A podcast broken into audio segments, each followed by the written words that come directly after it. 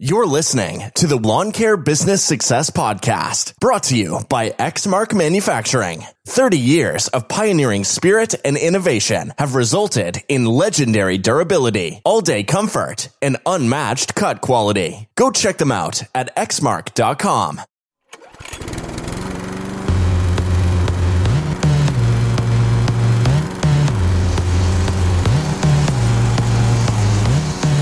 You're listening to the Lawn Care Business Success Podcast, the weekly show sharing proven methods and systems in marketing, equipment, and customer service, educational and motivational to help make your lawn care business an overwhelming success. Now, here's your host, Julio Tomei. Welcome, Lawn Care Nation, to another episode of the Lawn Care Business Success Podcast. I'm your host, Julio Tomei, and this is episode number 410 entitled The Pros and Cons of a Lawn Care Franchise. Well, hello, everybody, and thanks again for joining me this week on another episode of the Lawn Care Business Success Podcast. Really appreciate you guys tuning in each and every week, and of course, for the questions, the comments, the feedback that you guys have been sending through.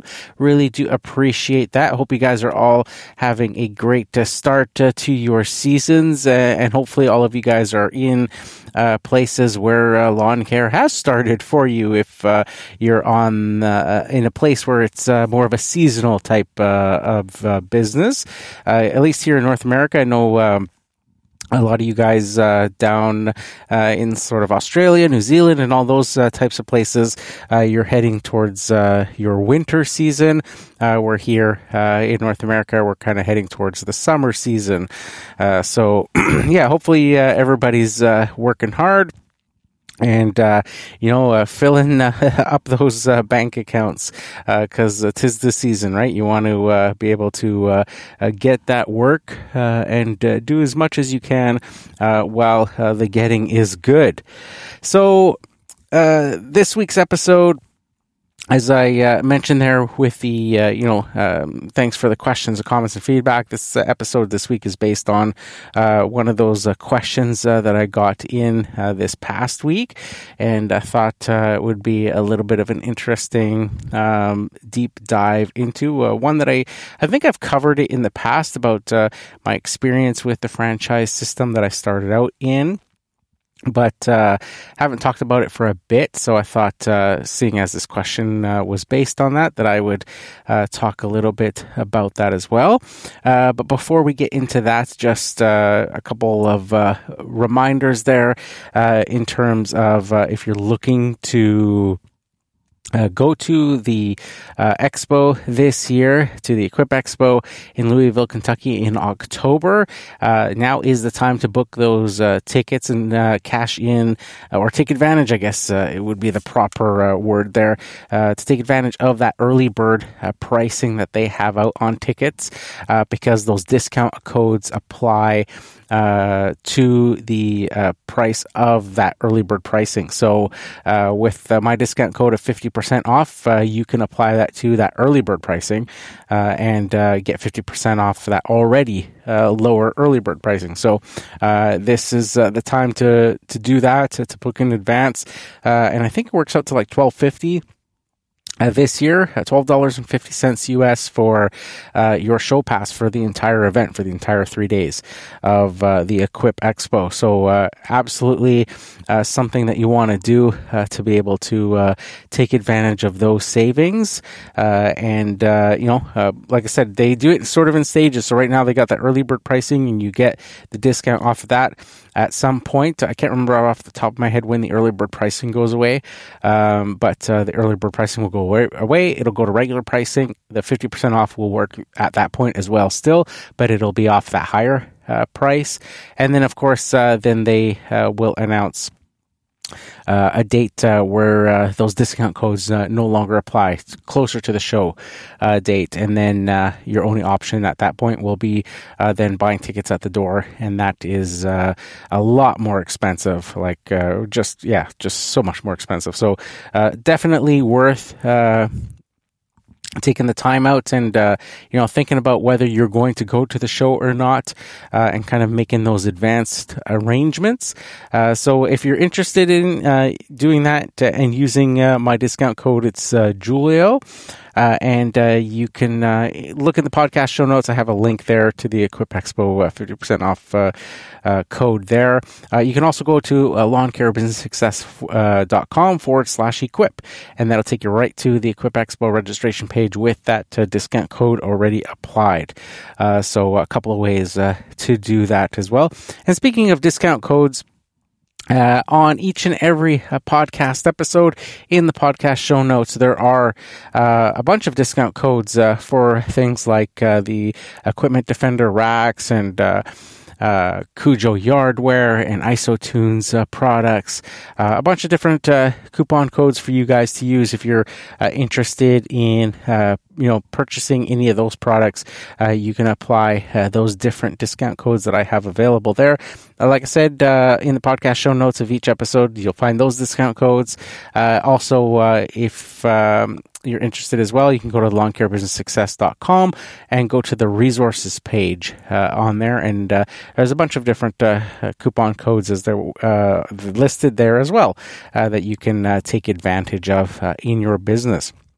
So, on with the show here. So, I wanted to um, do this week's episode uh, based on a question that came in.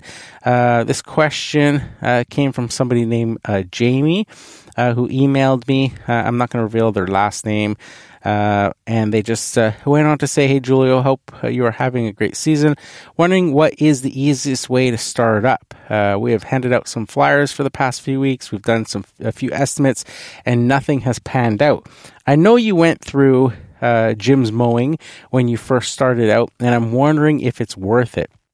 For the price you pay for the franchise and uh, the trip uh, to Australia, I'm looking at uh, thirty-five to forty thousand dollars to start, plus uh, the seven hundred dollars in change uh, uh, of franchise fees every month. if you could give me the pros and cons and guide and a guide on how to attract clients. I've listened to almost uh, to every uh, podcast you've put out, but it's too much information. Uh, have a great day and looking forward uh, to hearing from you. So, uh, yeah. So, uh, if a lot of you guys don't know, um, yeah, the I've talked a bit about uh, the franchise system that I was a part of that I bought into a lawn care franchise. Um, and uh, this person is correct in that uh, the franchise is called uh, Jim's Mowing uh, here in Canada, um, but it started in Australia uh, by a guy named Jim, uh, who ironically. Was mowing lawns on his own as like a single owner operator, and while he was going to school, I might have some of the details fuzzy because it's been a bunch of years now since I was in Jim's mowing um, and also, um, uh, you know, just uh, knowing the details about his story. Uh, so I'll, I'll try to remember, uh, but uh, basically he uh, was mowing lawns to kind of pay his way through school, uh, is how I understand it. And uh, when he finished his sort of university and got his degree, uh, he was you know, finding that he was actually r- much more successful uh, in terms of uh, you know earning an income uh, with his lawn care uh, business than what he uh, was going to school for, uh, if I remember that correctly. and in Australia, it was very common to do something called selling rounds which was basically as you built up your client list, as we've talked about in this podcast, uh, where you you know you build up your client list and uh, you know you're constantly adding new clients, uh, but what you're doing is you're always looking for those like really um, higher end clients. And so what you do because you can't service all of them, especially if you're a single you know owner operator like uh, this Jim was, uh, he basically then would package the clients that he didn't like, would put them together basically in a uh, like a, they called it around, uh, or basically like a mowing route. And he would advertise them for sale. So he was basically selling um, little lawn care businesses, and uh, he would advertise them and sell them. Uh, and then he would, you know, continue to build up his business again. And as he would go along, then he'd package up a bunch of clients again that he wasn't really interested in keeping and then sell those off again. And then I guess uh, at some point came the idea that, uh, you know, instead of selling these clients like he was doing, that maybe he should franchise them or franchise his business and then he'd be able to collect that reoccurring monthly fees on top of uh, that initial, you know, purchase price, uh, and that's uh, ultimately uh, what he did, and became very uh, successful there in Australia doing that. So much so that uh, the company then. Um, went to franchise other things.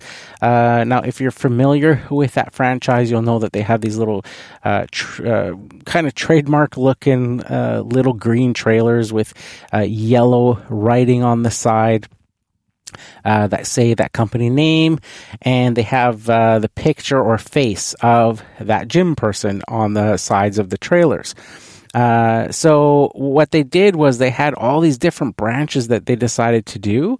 Uh, they had uh, franchises for uh, like mobile, uh, like auto detailing, and for like dog like dog washes, um, for like concrete services, for accounting service. Like literally, they had like thirty different divisions of all these different types of services all as separate types of franchises. So the mowing was one franchise, the uh, you know dog um, like grooming was another franchise, the concrete was another franchise, and each of the divisions, uh, from my understanding, was uh, a different color trailer, uh, but all with the same sort of font and same picture of the face of this person.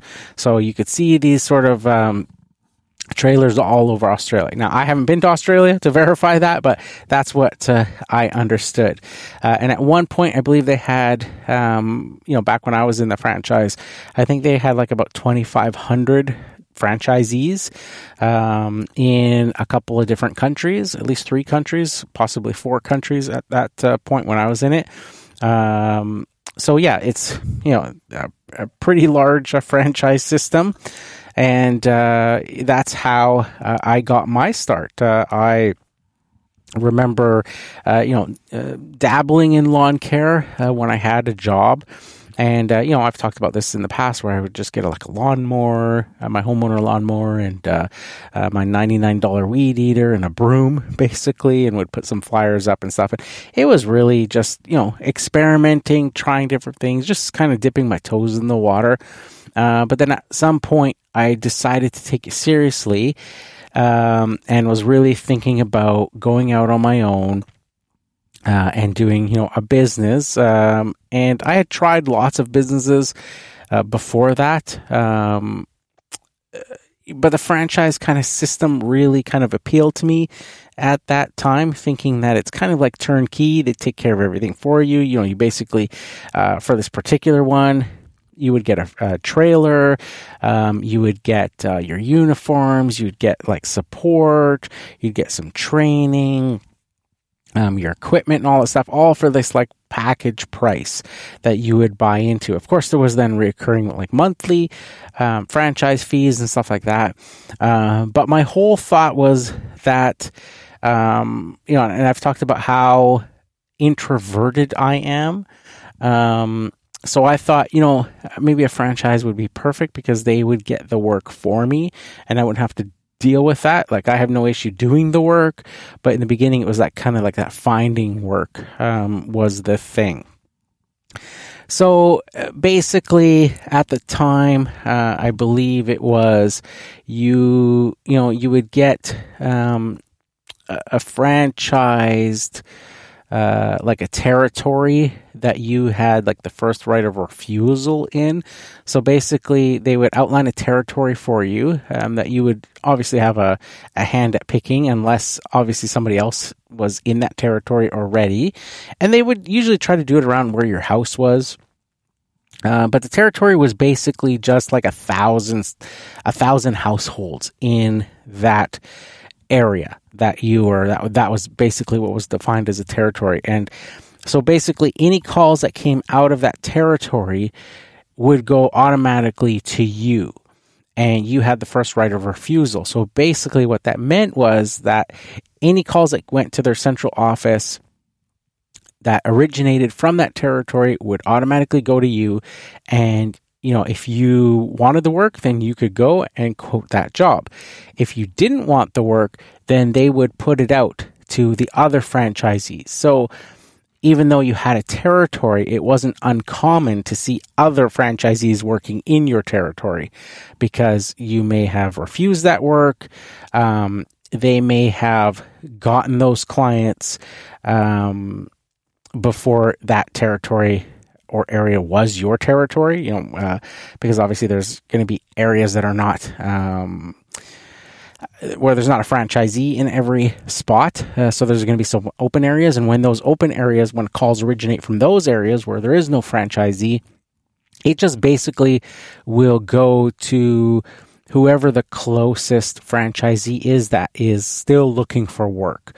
So you could go on like a list basically and say, yes, I'm on for work or, and what types of work do you want to, cause that, that franchise would do a whole bunch of stuff. They would do, um, you know, like gutter cleaning and Christmas lights, and they advertised like a bunch of different services. So if you were on for everything, then any type of call that came in would go to you.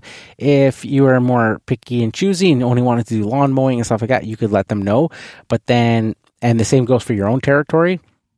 If you only wanted lawn mowing type clients, then those calls would come to you. But if somebody in that territory wanted, um, say gutter cleaning, and, you know, even though it was your territory, if you didn't want to do gutter cleaning, then they would, you know, put that job to the next available person. So you could ultimately have another franchisee come in who's willing to do um, you know, a gutter cleaning. And if they built that relationship with that client and then it turned into, you know, wanting some other stuff done and maybe eventually reoccurring lawn care and stuff like that, because that client is, is, you know, obviously going to make those arrangements with that franchisee from then on. They're not going to call the office anymore. Um, you know, you could end up with a franchisee who has lawn care clients in your uh, territory because it might have started out with a gutter cleaning or something like that. So it was a, a bit of a um, you know, a bit of a learning curve uh, from the beginning uh, with that system. So um, yeah, so it was a bit of a, a learning curve, uh, and uh, took a bit of adjustment to, to kind of learn the ins and outs of that uh, kind of system. So uh, I'm just going to take a quick break, and then uh, we'll get back right into it right after this. So stay tuned.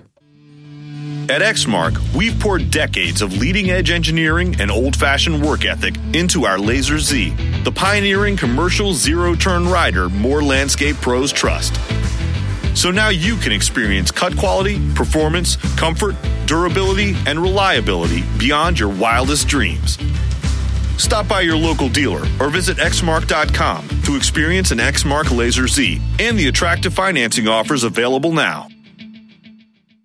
Okay, so uh, back, uh, you mentioned a couple things uh, with the franchise.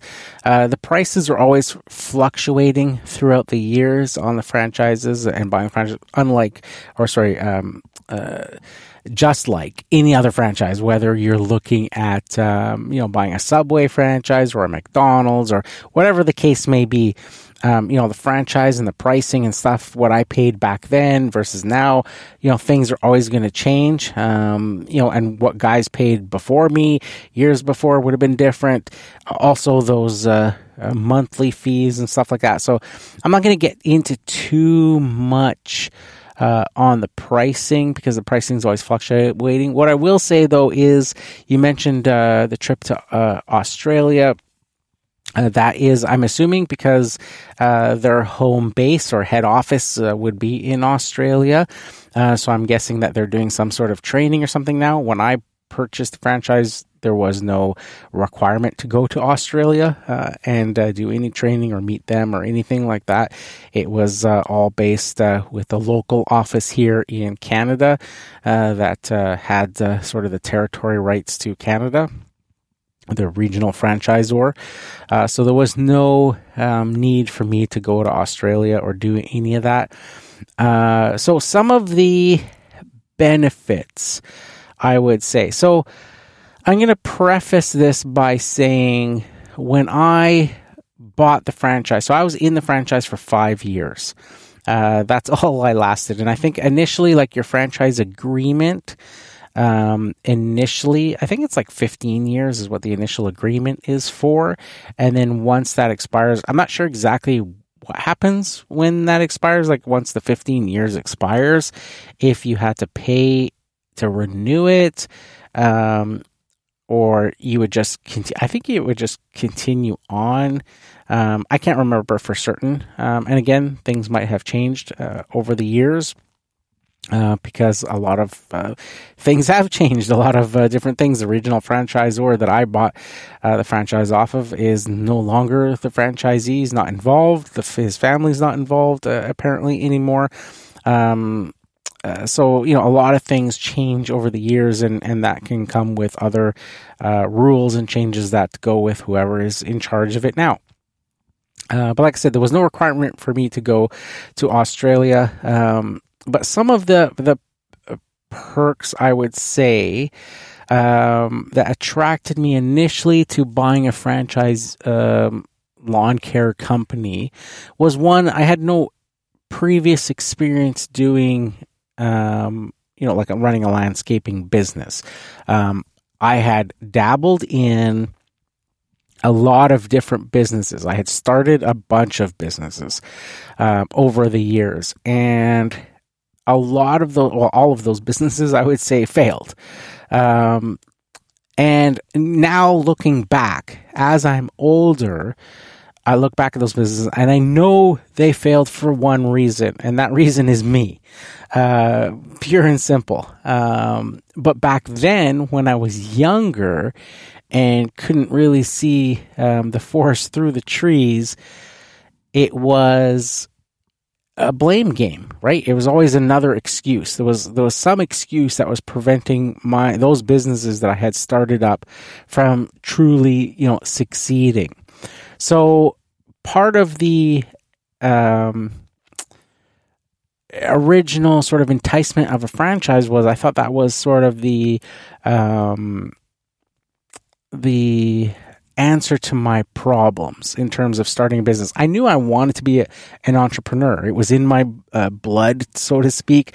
It was something that you know, every job that I had, I would do well and I would work well and all that stuff. But ultimately, I just did not like doing shift work. I didn't like people telling me, when I had to be to work, what days I had to work, what days I could take off, um, all that sort of stuff. It was always that sort of clash. Um, I didn't like other people deciding my ultimate uh, fate. Um, for example, one of the last businesses uh, or jobs that I had um, where I worked for emission vehicle emission testing station, uh, that was a union job, and it was good for the fact like the union was good because the wages were higher than if it wasn't a non-union uh, job but it was bad because seniority came into play and a lot of people took advantage of that um, and you know it didn't matter how hard i worked or how well i worked or you know, what extra things I did or extra training I did. If the lazy guy that did none of that, um, had long, you know, more seniority than me, then he got all the perks. He got to choose his vacation first. He got to do whatever the case, you know, everything first. Got to have whatever days they wanted off first. Uh, and I was stuck with all the garbage shifts and stuff like that because I didn't have the seniority, even though technically my training in that job was higher and I was considered a supervisor and literally having to, um, you know, if um, in that emission testing station, you'd have to like collect money and stuff like that. You'd have to, um, from clients as they came in to get their testing done. You'd have to recalibrate the the uh, fancy testing equipment and all that sort of stuff.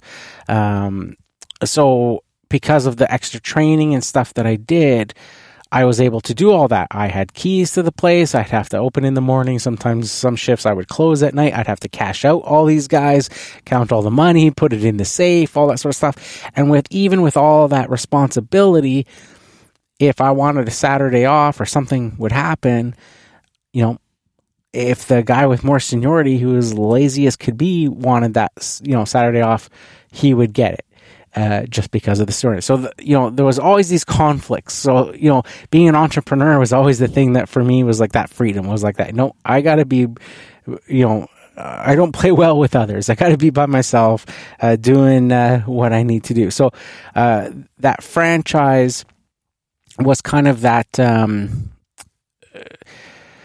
the answer to that at the time. Um, it had a lot of the things that I liked. It, uh, you know, off like I said, had that sort of thought that it would be bringing me the work. So that kind of played to my, um, you know, past businesses where I had, where I always thought, you know, the hardest thing about the businesses that I was starting was getting those clients, getting those initial clients and starting out and all that sort of stuff.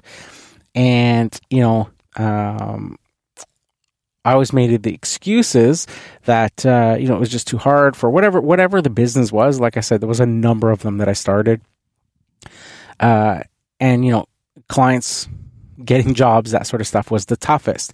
And I knew ultimately now, looking back, like I said, that the issue was always myself with that.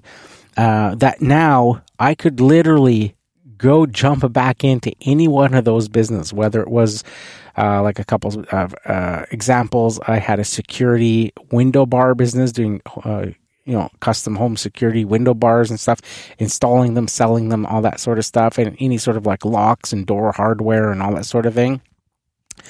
Uh, or one of the other businesses I did was a mobile graphics, vehicle graphics. Had a sign machine, was doing uh, vehicle graphics, like the signage on my trailer, that sort of stuff, um, and doing signs for businesses and, and and all those things.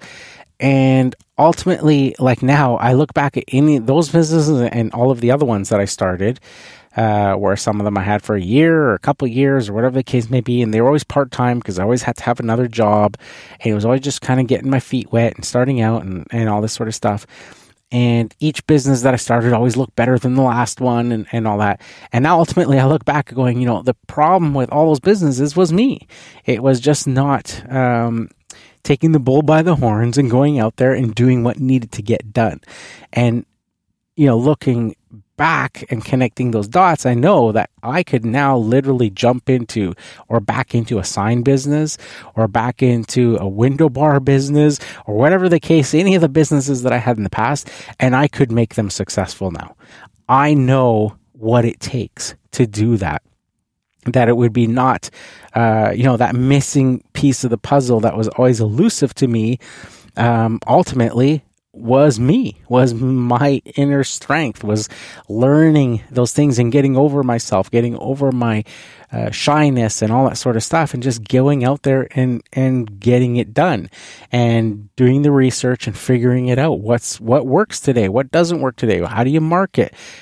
Things are always changing. When I started my business, you know, I did flyers and all that sort of stuff. Uh, all those basic things. I had yellow pages ads. Um, I remember one business that I did, uh, might have been the security bar one, where I was paying, I think it was like five or six hundred dollars a month, and a little tiny, like one inch by two inch display ad in a yellow pages book. Um, you know, and for you young guys, probably don't even know what a yellow pages is, but it's like a business directory book, big, huge, fat book that would come to every household and listed all those businesses alphabetically. And it was very expensive to have your business in one of those books. And I had just a tiny ad, and it was you know five or six hundred dollars a month for that uh, ad. Uh, and once it was in the book, you were committed. Like you had to pay that monthly fee uh, unless you went like uh, uh belly up in your business um, because they had printed those books and those books books were good for one year. So you know once you committed you committed. You had to pay uh, those monthly fees on uh, those uh, that ad uh, because you know it wasn't like a, an ad they could change every week or anything like that uh, like today's age with digital marketing and all that sort of stuff. So you know there was a lot of you know lessons to be learned a lot of things that i tried but it was those things those those times where it was just like what works today uh, figure it out. You know marketing is always different. You think about what you know you can do today with facebook ads and instagram and other social media and kind of making yourself uh, an expert in your field locally uh, and getting a lot of business uh, through that uh, and just you know using social media to your advantage. Um, you know uh, one of the things uh, an example kind of off topic here but an example scrolling through instagram some of you guys may have seen this guy I keep seeing on my feed about some pizzeria in, I think it's in New York somewhere. Um, um I think it's called Marcello's or something. And there's this uh, dude making these TikTok videos uh, about pizza, and I think his nickname's Sally Slices. Um, so, anyways, he's like blowing up on social media, right? And it's interesting because you see now each of his videos features him selling, you know, his slices of pizza. And he'll ask the person that comes in and they'll say, you know, where are you from? And then the person, you know, says where they're from. And it doesn't matter where they're from he always says, "Hey, right down the street." Right? It's like it doesn't matter whether you're halfway around the world or, or literally right down the street. He'll say, "You're right," you know, just right down the street. Then he'll say, "What can I get for you, my man?" And then they'll say, you know, the t- type of pizza they want, and then he'll say, uh, "Do you want a corner or do you want a side?" Because all his pizzas are like rectangular shaped. And then whatever, you know, whether they say a corner or side, he'll say, you know, uh, uh, good choice, my man, or whatever the case may be, right?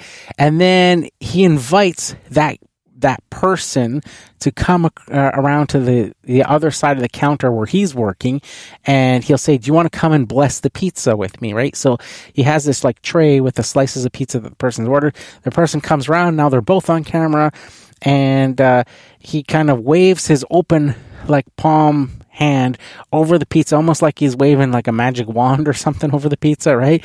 And uh, he says the best, right? But it's funny you with this guy with his little shtick, um, you know, his little gimmicky um, kind of uh, little show that he puts on is blowing up on social media. Um, and what's interesting now is that his business is also blowing up. Uh, and I saw an interview uh, with his dad, who actually started the business and that sort of stuff. And his, ba- his dad gives all the credit to his son for you know going on social media and you know kind of creating this character, whether it's you know him or a character, I don't know for sure, but doing that little shtick kind of uh, show that he puts on. And but what's interesting, like I said, he invites the person over and he always asks where they're from. And it's so interesting to see now that there's people from all over the world coming and going to this little pizza joint to get a couple of slices of pizza and just to, you know, go through that experience of him asking you what kind of pizza you want. You want a corner or a side? Where are you from? Right down the street come to the other side of the counter, come bless the pizza, you know, and to go through that experience.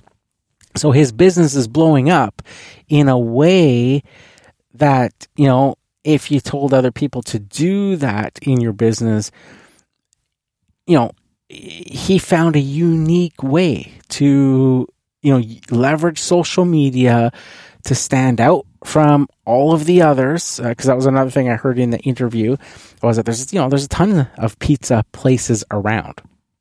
Uh, they also have a unique uh, pizza flavor that um, and a unique story that goes with that flavor uh, where they you know flavor and kind of a style of how they make that one particular type of pizza that they make uh, and they actually have it like um, trademarked and they have like the patent or whatever to this like recipe uh, that came with this like folklore story of how this recipe ended up in their family's um, name or how they got this recipe from somebody back in Italy and they weren't allowed to make the pizza or make this particular recipe until that person uh, died and all that sort of stuff. So they have this story, this folklore, this whole thing.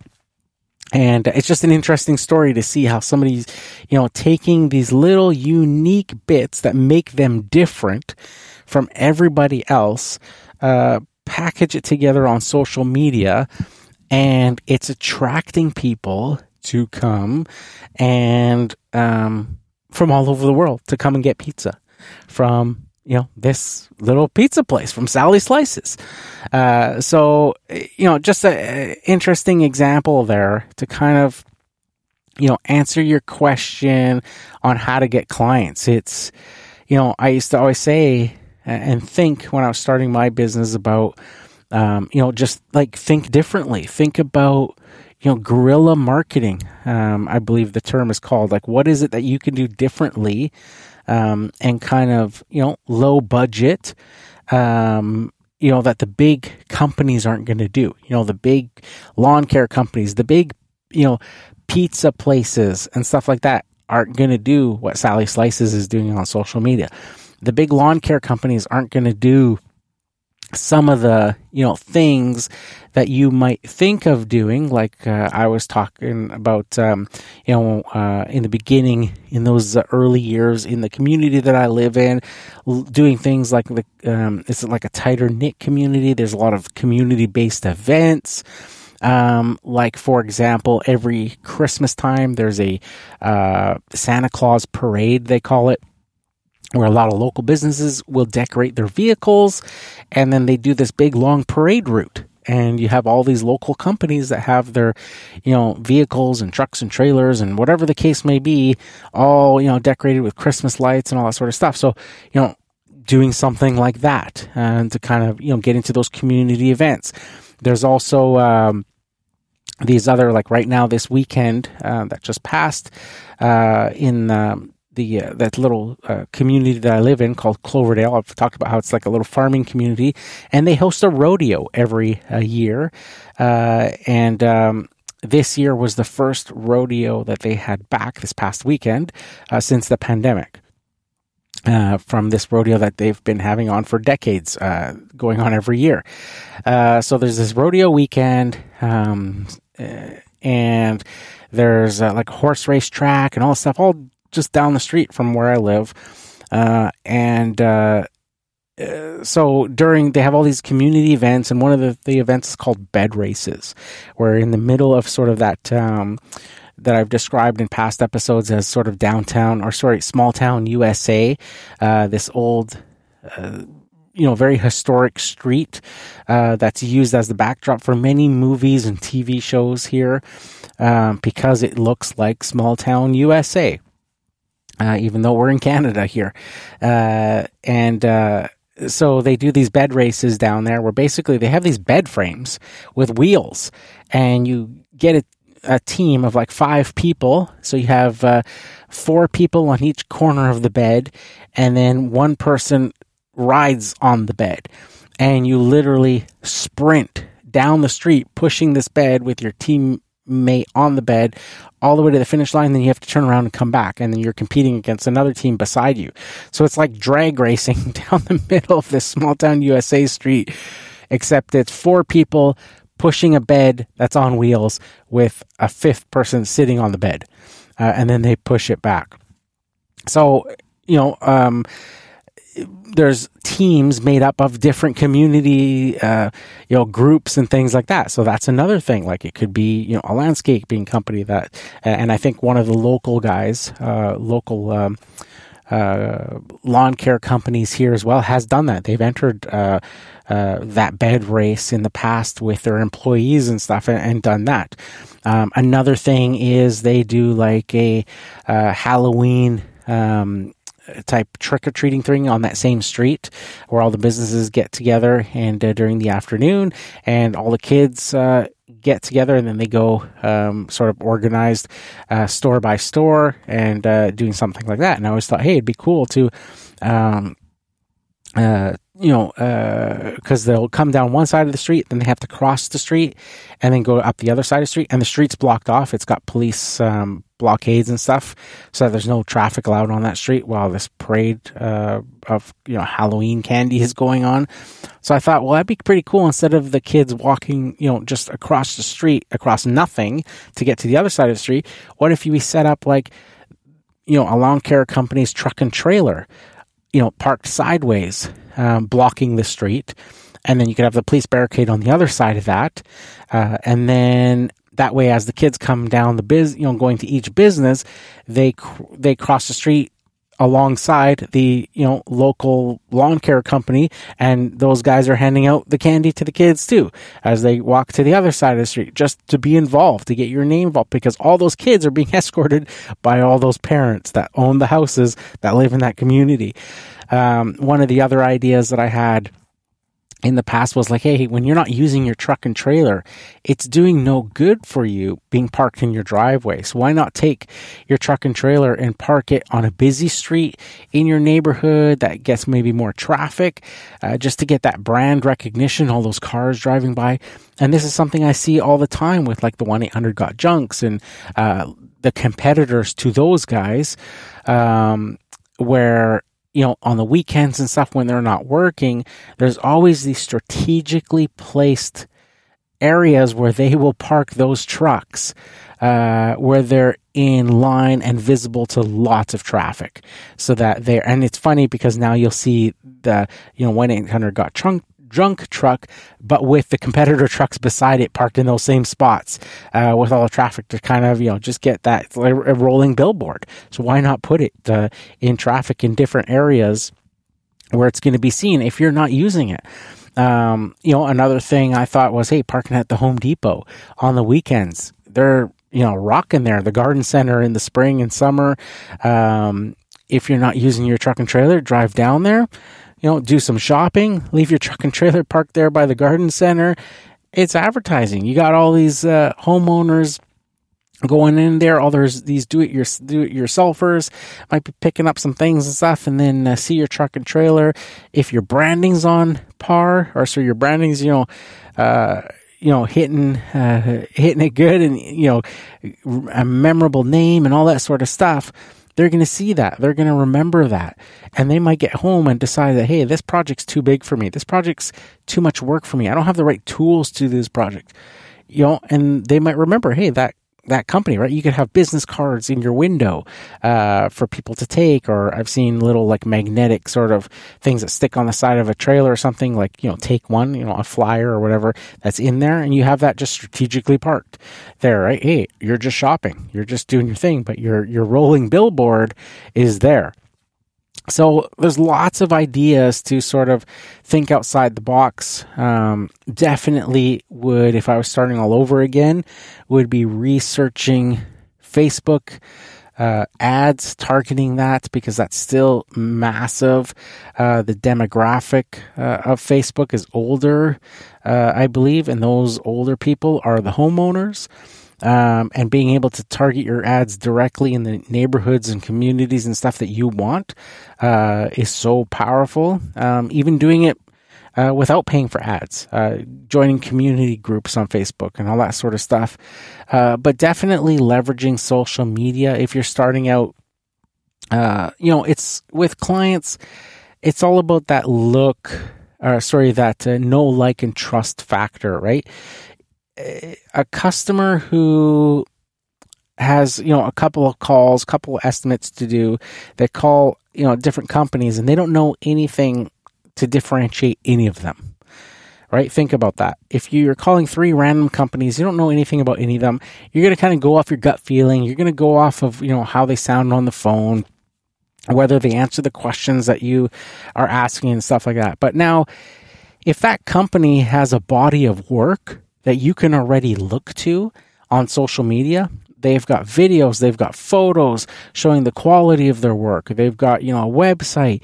Say you've got a whole bunch of, you know, short clips and things for you know uh, Instagram stories or reels. I guess it would be uh, more appropriate things that, that would be able to look up. Uh, but you know, giving tips for your particular community on lawn care, on things like that.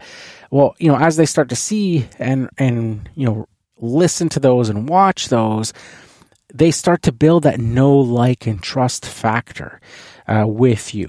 Um, so you know, by the time you know they're looking for quotes and stuff, they're already going to be if they like what you're already producing, they like what you're talking about, they can see the quality of your work in your social media and all that sort of stuff. That's already selling them on that, right?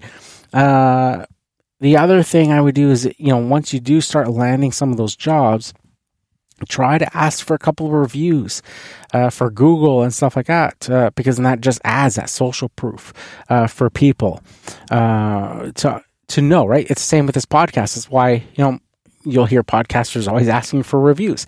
And if you're listening to this and you haven't reviewed uh, the podcast yet, what are you waiting for? Get out there, drop a review. If you're, you know, especially if you're a regular listener listening to each and every week, uh, then, you know, uh, give back a little. Uh, drop a review on iTunes. Let me know what you're thinking.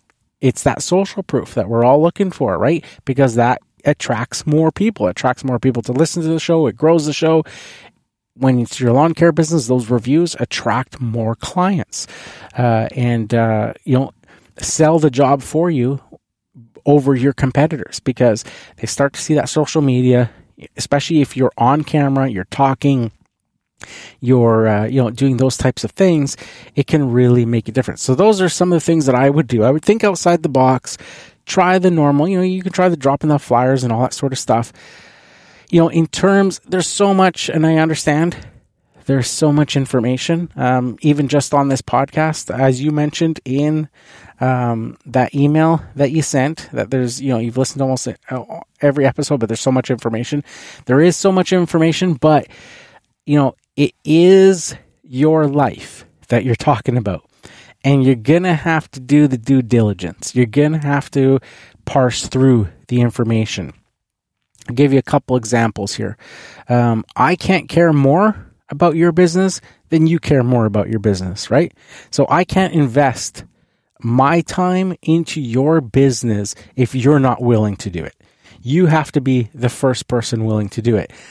Get out of your own way. And this is me, older me, talking to younger me, not necessarily talking to the uh, emailed uh, or the person who emailed. Um, you know, stop making excuses. Stop finding reasons why it's not working and focus on reasons why or focus on reasons or ideas to try to make it work, right? If you, you know, the definition of insanity is doing the same thing over and over again and expecting different results. So you know, if you're putting out flyers and it's not working for you, then stop putting out flyers. Don't waste your time putting out flyers. If it's not working for you, try something different. Don't keep putting out flyers, putting out flyers, and then blaming the flyers that it's not working. You know, what, whatever the case may be. And I'm not saying that flyers don't work. They, you know, they do work. They're very popular for people. Um, but my point is just just to get out of your own way. Stop making excuses. Stop thinking about why ways why it's not working or w- ways why sorry not ways why it's not working because it's always good to assess um, you know why things didn't work, but stop looking for ways why it won't work before you've tried it and just try different things. Try and see, right? Uh, Wayne Gretzky, you miss 100% of the shots you don't take. You got to get out there. You got to try different things. You got to think outside the box. Think of those creative ideas, like I, you know, just went through a bunch of them, and figure out uh, what what it is uh, until you find that thing. Um, step out of your comfort zone. Get into social media. Get in front of the camera, start doing videos, start posting tips, start showing your work, start being confident and proud of it. I always say, uh, you know, if your lawn care guy isn't taking photos of the lawn each week, then you've got the wrong lawn care guy. Doesn't matter that he's you're mowing the same lawn each week. Doesn't matter that the photo that you're taking is the exact same photo that you took the week before and the week before that and the week before that. If you're not uh, excited about those new stripes that you just laid or that new edge that you just put down or how good that lawn looks today over last week, then you're doing something wrong. That's why I say if your lawn care guy isn't taking photos of the lawn each week, something's wrong with your lawn care guy. He should be so have so much pride in his work, and that will speak volumes to more clients um, that you know you care about their lawn. So you're going to have to do the due diligence. The information has been laid out. The information has been provided over the years. You're going to have to listen to episodes. You're going to have to uh, parse out those little bits. There's not one magic pill. What works for me may not work for you. Um, you know, you might have to do a combination of things. You have to, uh, you know, people can't hold your hand necessarily. Uh, everybody's different. Every situation's different. Every area is different. You're going to have to just figure it out uh, through trial and error. That's just uh, the way it goes. Uh, and, uh, you know, use that advice. I've, you know, I've plenty of examples, plenty of emails and letters from people who have used information that I've provided on the podcast, and they have, um, you know, seen success uh, with it. Um, you know, I I remember, you know, and not to toot my own horn, uh, but I remember a particular email that came in once where the person was literally saying that I changed their life, but not only their life, their family's life. Uh, that they were ready to give up on their business and just by listening to the podcast and implementing some of the ideas, they literally turned their business around in a year. Uh, and uh, they were just so grateful for it. And so it's there. The information is there, whether it's my podcast, other people's podcasts. You got to sort of, you know, parse through it all, pick and choose the things to try and try them. Try them and see uh, what works for you. You may have to tweak certain applications, certain things uh, to figure out what works for you. Because, like I said, everybody's business is different. What works for me may not work for you. You may want more out of your business. You may want less out of your business. It's all that sort of a thing. Now, going kind of long on here, but uh, to sort of give the pros and cons of a uh, a franchise business, I would say at first, like I said, is a fr- I, I used to always say that when I bought my franchise, that when people would ask me how it's going, I would always say to them, buying a franchise is was the best thing I've ever done.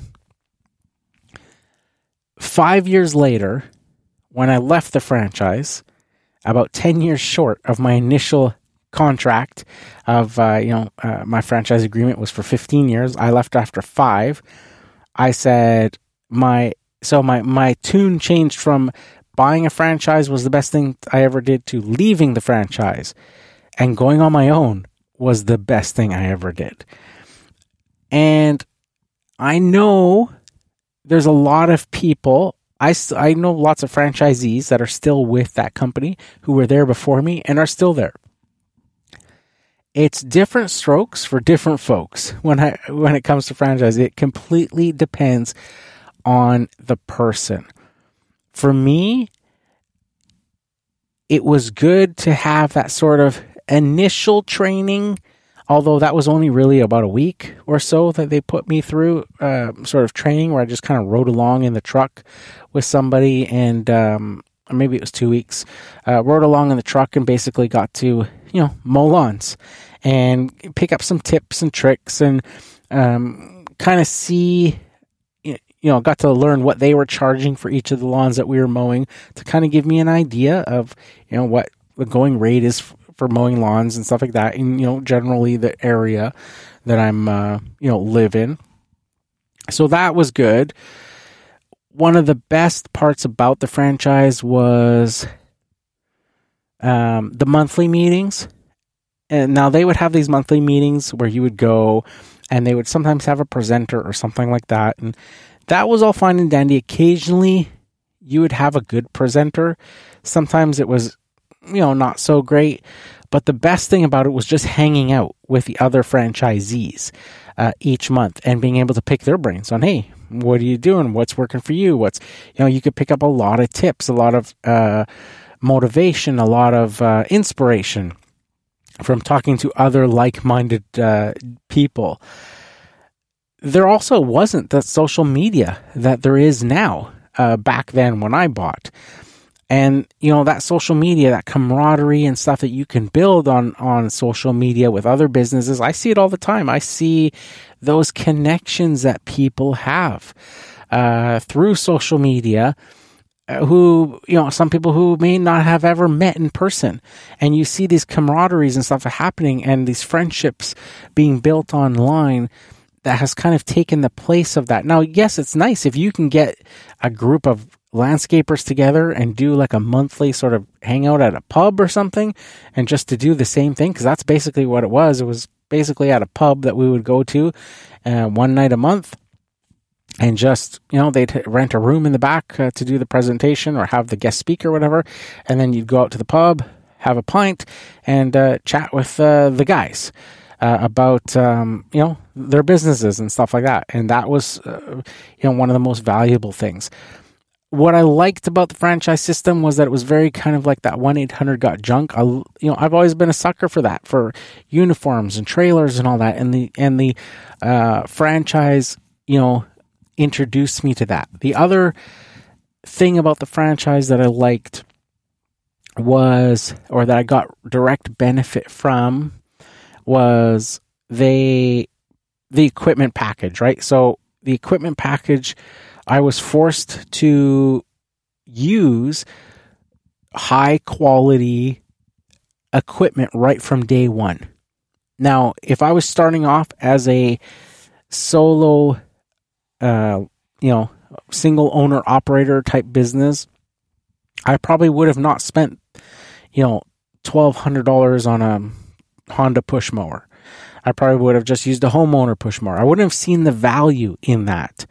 Um, you know, I probably wouldn't have went for cheaper equipment starting out. And I got to see the because I was forced to use that stuff because it was no exception. You bought the package, you bought the franchise. The franchise included the package of equipment, and it was all high end equipment from the mowers to the, um, you know, trimmers to the ladders that you got to the hand pruners. Um, you know, everything was uh, high quality, like very high quality um, you know, um, equipment, uh, top of the line stuff for whatever it is that you're, you know, like push mowers. It was uh, because I'm in the dense city, so you know, push mowers were the the mower that was included, right? So uh, the Honda HRC 216 was the mower that you got. Uh, and then there was a your choice uh, for different uh, blowers and stuff, but it was all Stihl commercial stuff that I got uh, when I initially uh, picked up. Um, I believe I got one of the um, uh, Stihl combi systems with my package, and then I opted for because they gave you two. Um, one to do trimming, one to do uh, hedge trimming and stuff, and have like a spare or whatever. I opted to do one combi system and one Honda four stroke uh, gas trimmer. Uh, so I did that. Um, so regardless, it was all, you know, very top of the line stuff that I wouldn't have otherwise went and bought. Even the hand pruners, um, more like you know ninety dollar hand pruners versus you know maybe the um, you know ten dollar pair that I probably would have bought. Uh, you know, for hand pruners and stuff, right? Um, so it was just all really good quality stuff. But like I said, the first year into it, I learned quickly as soon as there was a, a, breakdown or an issue, how parts were available, how, you know, the mower just, you know, mowers and trimmers and blowers, they were meant to be used all day long and they didn't complain. They didn't, you know, wear out as easily. Um, and, you know, that first Honda push mower, that original one that I got with my package, I still own today. I still have it. Uh, And I used that mower every day for 10 years, doing probably 90% of the mowing I did uh, with that uh, initial HRC 216. Just workhorses. And like I say, I still have it. Um, and uh, you know the body or the deck on it's all rotted out from all the rain and stuff we get and always mowing wet grass but the motor and tran- transmission on that thing uh, just you know we're still going strong the last time uh, i tried to start it up uh, and it's just one of those things right? So i saw the benefit of that. That was one of those big benefits. Um, now you know on the negative side of a franchise i would say that some of the things I didn't like was, you know, I really love the branding and the uniforms and all that stuff, but there was a lot of guys that I started to see other franchisees where they weren't. Um, wearing their uniforms. They would be wearing old jeans or old this or that, or not wearing the shirts and not wearing the hats, right? And I was bought into that. That's what I liked because those people, you know, each one of the franchisees represents everybody else. One of the things with that franchise being called a guy's name, you know, having somebody's name on the side of the trailer was most uh, people didn't realize it was a franchise. And they all thought that that person driving that truck and trailer, that they were Jim themselves, that that was your face on the side of the trailer. So that could get kind of you know, uh, sticky situations sometimes because I remember one guy, he was always at the bar in the middle of the afternoon and his truck and trailer would be there. Right. And then I'd get comments from clients saying, you know, Hey, I saw you on Tuesday. Your, you know, your trailer is parked there at the, whatever the bar was. Right. And it's like, yeah, that's not me. right. Sort of thing. So I started to see that, yes, you know, in this sort of franchise system that everybody represents everybody, but not everybody's taking that responsibility the same. They're not, you know, there might be old ripped clothes. They might be leaving the trailers to rot and get rusted and stuff like that. And maybe, you know, tail lights not working and things like that. And just kind of a, you know, I'm a mess going down the road. And that's representing me because I am a franchisee as well. So that started to take the shine take the polish off of the franchise for me. The other thing uh, for me with the franchise was um, the the franchisor that I had at the time seemed to was more focused. I felt in selling more franchises than helping the franchisees out. Um, and ultimately, that's one of the things why I decided to leave because I was like, you know, it just I had all these ideas uh, because I had started so many businesses in the past, so many different things that I, for marketing and all that stuff to attract new clients. And one of the, for example, like, I'll give your example of flyers. Under the franchise system, if I wanted to drop off flyers, I could do so, but they had to be generic franchise flyers. Um, advertising services, but I couldn't have my own phone number on them. They had to have the office number on them. So for me, that was a sticking point because I was like, yes, I'm willing to go out there and knock on doors and, you know, get clients for my lawn care business. But what's the point if I can't have my own phone number on here? Because if, you know, I go and do all that work and drop off those flyers and, you know, somebody happens to be interested and now they phone the office, well, if there's if I can't have any of my own information on there, then that office is not going to know who dropped off those flyers and then they're just going to put that, you know, bid for work out to whoever is the closest at the time for that job and somebody else might benefit from me going door to door putting flyers.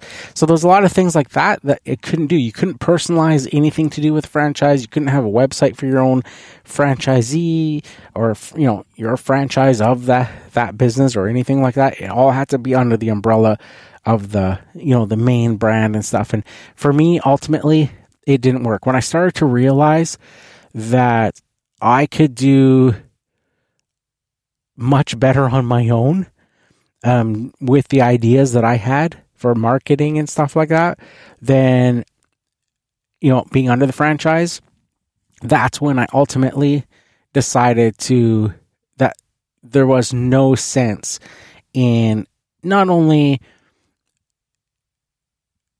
buying a franchise but paying that monthly fee, that monthly mortgage, that monthly extra payment every month for as long as you're a franchisee.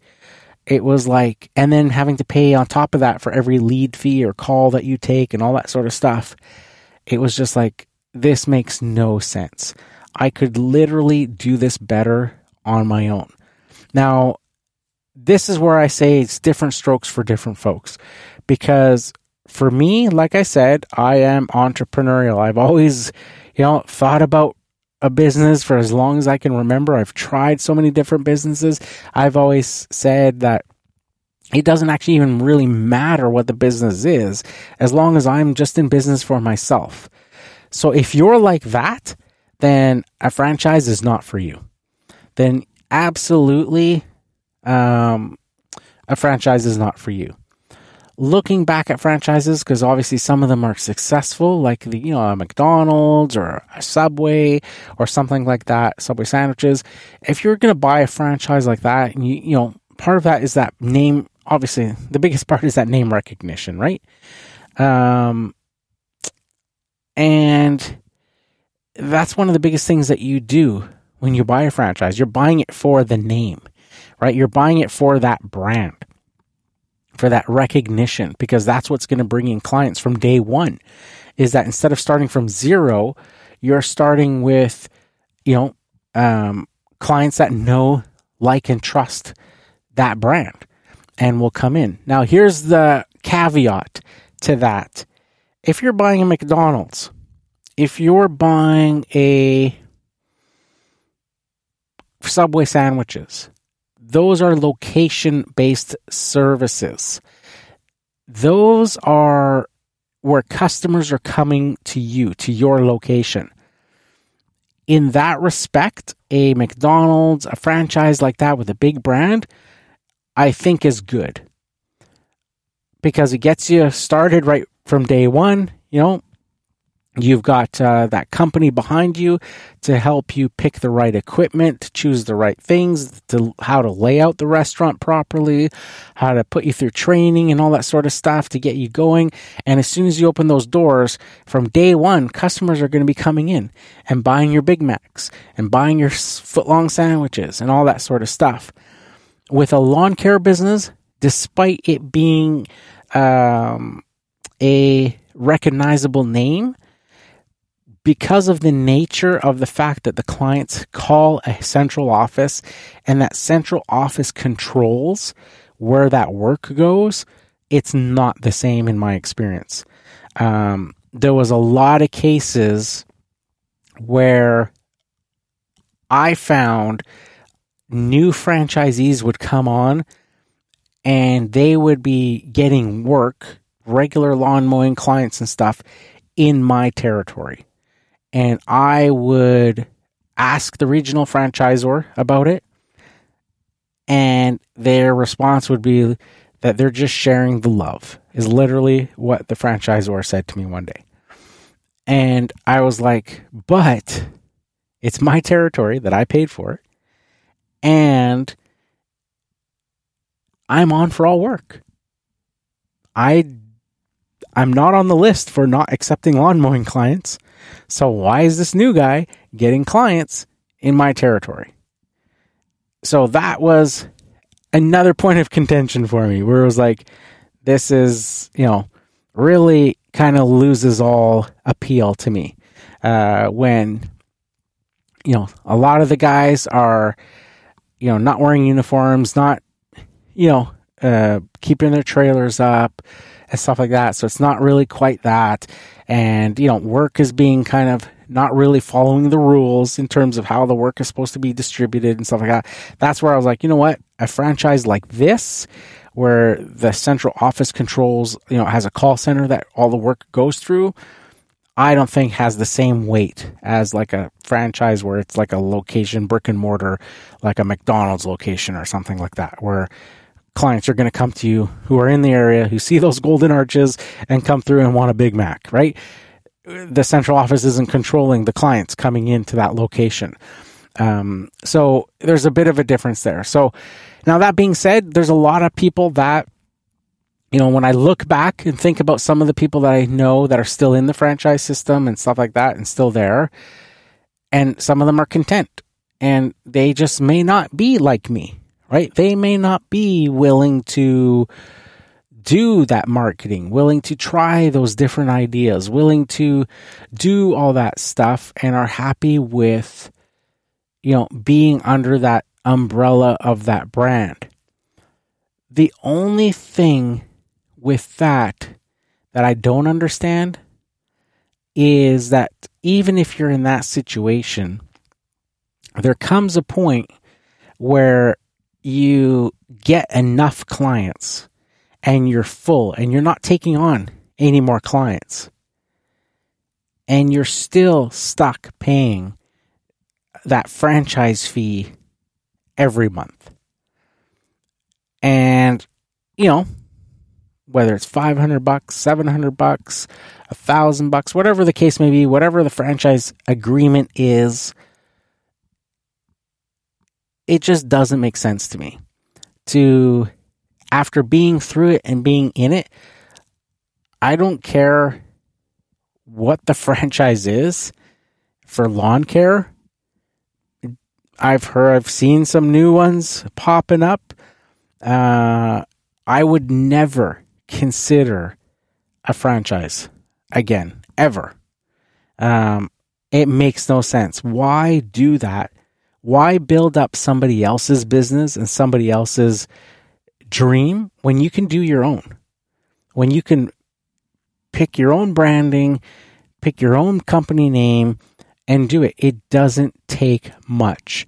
I will tell you that I thought when I left that franchise company, you know, they say when you start a new business, it takes a few years to get off the ground and stuff. And I thought the same. I thought, you know, it's going to take like three years, uh, starting from scratch under my own name, no clients, uh, leaving the franchise, moving to a different part of the city.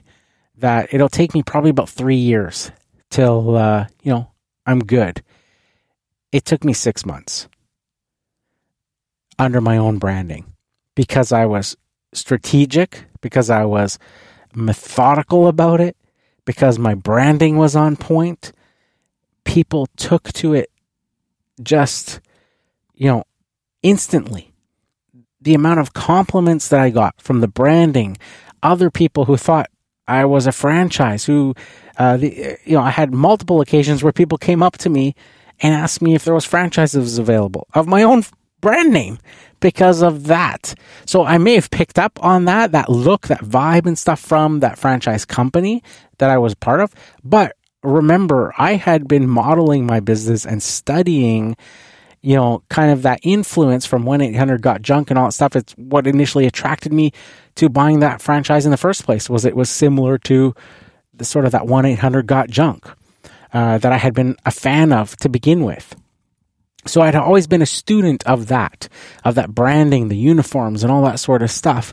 And for me, and, and kind of focusing in on the company name that I have and, you know, being in the sort of tight knit community that I'm in and kind of modeling it, you know, thinking about that, thinking about that with the website, how it would be super easy for people to remember because, hey, I mow lawns and I live and work in the community of Cloverdale. So Cloverdale Mowing and cloverdale.mowing.com. You know, somebody sees me in traffic, they don't even need to write down my phone number. The website is right there. It's so easy to remember. We're in Cloverdale, lawn mowing, Cloverdale Mowing. It's like simple, right? So it just worked out. And because of all those sort of pieces and really thinking about that when I went out and was building that branding and that stuff, it just all came together and it was so like I was doing better in my own business six months in than I had been with that franchise company. So the power of branding, the power of kind of thinking outside of the box um, went a long way. And like I said, for me, I still think there's value in franchises, but not to do with lawn care or gardening when it's that sort of like a mobile type thing. I don't think it holds the same weight as something that is like a brick and mortar type franchise, like a McDonald's or a Subway sandwiches or something like that, to give an example, or like a Chevron gas station or something like that, uh, that is, you know, equal, you know, in a franchise where it's a location where customers are coming to you. If it's a franchise where a head office controls that flow of uh, work that comes through, then it's uh, I don't think it uh, it holds the same weight, and I would not uh, invest in something like that uh, again personally. But like I said, different strokes for different folks. There's guys in the franchise that are perfectly happy with uh, sticking it out and doing that and working for those clients and paying that monthly fee month in and month out. Uh, for me, just doesn't make sense to do that to pay that each month um, once you're full, once you've got all the clients that you've got, reoccurring work all the time, um, being able to change policies however you want. Um, you know, it's kind of difficult to, I talk a lot about policies last week's episode and all that stuff, having service, uh, you know, agreements, all the, you know, those sorts of things. Very difficult to do under a franchise system when, you know, everybody's different, uh, you know, and then, you know, client talks to one person, it's this policy, and then they talk to another franchisee, possibly, and it's another, or they have a friend who's under, you know, has a different franchisee from the same company servicing their lawn, and it's, you know, a different policy, different. It just doesn't make sense where you have that complete control and freedom under your own name and brand. So, no, I would not recommend a franchise for anybody, regardless of what the franchise is, if it's a lawn care company, uh, doing a franchise. I would not recommend it. Um, you can do the same, build your own brand, build your own dream, uh, and uh, and do it on your own. There's the resources today on the internet, but you got to do your due diligence. You got to do the work. Uh, but it's available to you. Uh, so much information, and if I could do it pre sort of internet um, you know, before this sort of boom that's happening now, the amount of information, the amount of YouTube channels and stuff showing you stuff, you know, you know, if I could do my business building it up when, yeah, there was the internet, yeah, there was some forums and stuff, but for the majority, it was still old school. It was still flyers and things like that. You know, if you could do it back then without the tools that you have available today, anybody can do it today. You know, just do some research, get in there, and you can learn everything you need to know about you know Facebook ads and doing the marketing stuff like that. There's so much information out there that all of those best parts that I liked about the franchise are still available to me, just differently. That monthly meeting and all that sort of stuff, it's still available to me online through YouTube, through commenting on other people's videos and getting those comments back, building that camaraderie, people commenting on my videos, uh, through the, you know, social media through Instagram and all that sort of stuff, it's that same sort of thing, sharing that information back and forth. Uh, so yeah, it's uh, it's one of those things that uh, yeah, I just would not um, recommend a franchise, um, and uh, would not do it again. Um, but you know, everybody's different, so it's one of those things. Ultimately, you got to decide for yourself. Uh, but from where I'm coming from, if if you're that entrepreneurial spirit, if you've got sort of that vibe where you're thinking about marketing, if you um, you know really dig into that, you like exploring all that, then a franchise will only hold you back. If you're not into any of that and you just want to get out there and mow lawns, then yeah, maybe think about uh, a franchise.